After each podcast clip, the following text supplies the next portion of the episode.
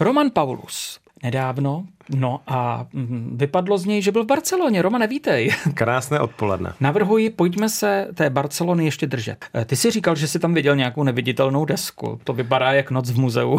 Pojď nám to popsat. Barcelona, neviditelná deska a gastronomie. Jak ano. to jde k sobě? Takže my jsme byli v jedné restauraci, která má dvě Michelinské hvězdy, tak to byl hezký zážitek. Hmm. Byla to restaurace, která byla vybudovaná v budově bývalého autoservisu, anebo snad výrobny pneumatik. A oni tam eh, v podstatě, jak jsou teď třeba otevřené kuchyně, eh, že vidíš do kuchyně, tak tady to bylo ještě trošku dál, že my jsme v podstatě jakoby seděli v té kuchyni.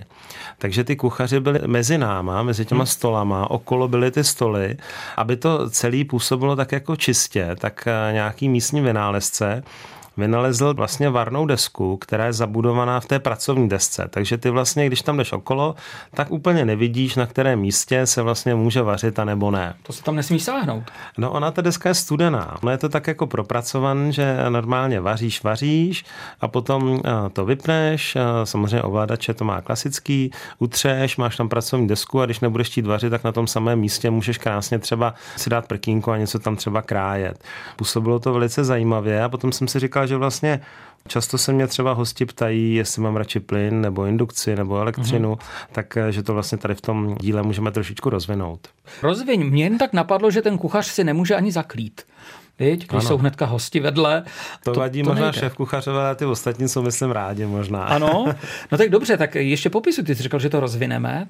Tak jsem si říkal, že v té kuchyni je vlastně několik eh, jaksi typů těch sporáků, na kterých vaříme.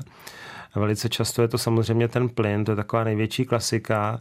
Plyn je eh, populární, je tam ten oheň, je velice rychlý a má svá eh, pozitiva, ale ehm, když to vezmu s dobrou indukční deskou, tak ehm, musím říct, že ta rychlost je hodně podobná.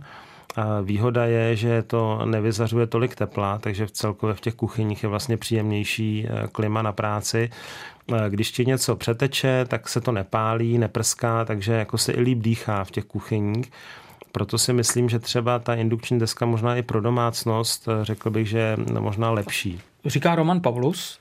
Mimochodem, není to prodejce ani skrytý dealer indukční desky. Ne, že? nejsem, tak. ano, ano. Takže děkujeme. Možná se naše posluchačky teď zamysleli, říkali si, už máme dlouho sporák. Mimochodem, plyn je pořád dražší, tak zkusíme indukční desku. Budeme ji říkat neviditelná, někdy se k ní určitě vrátíme. Díky. Tak se mějte krásně.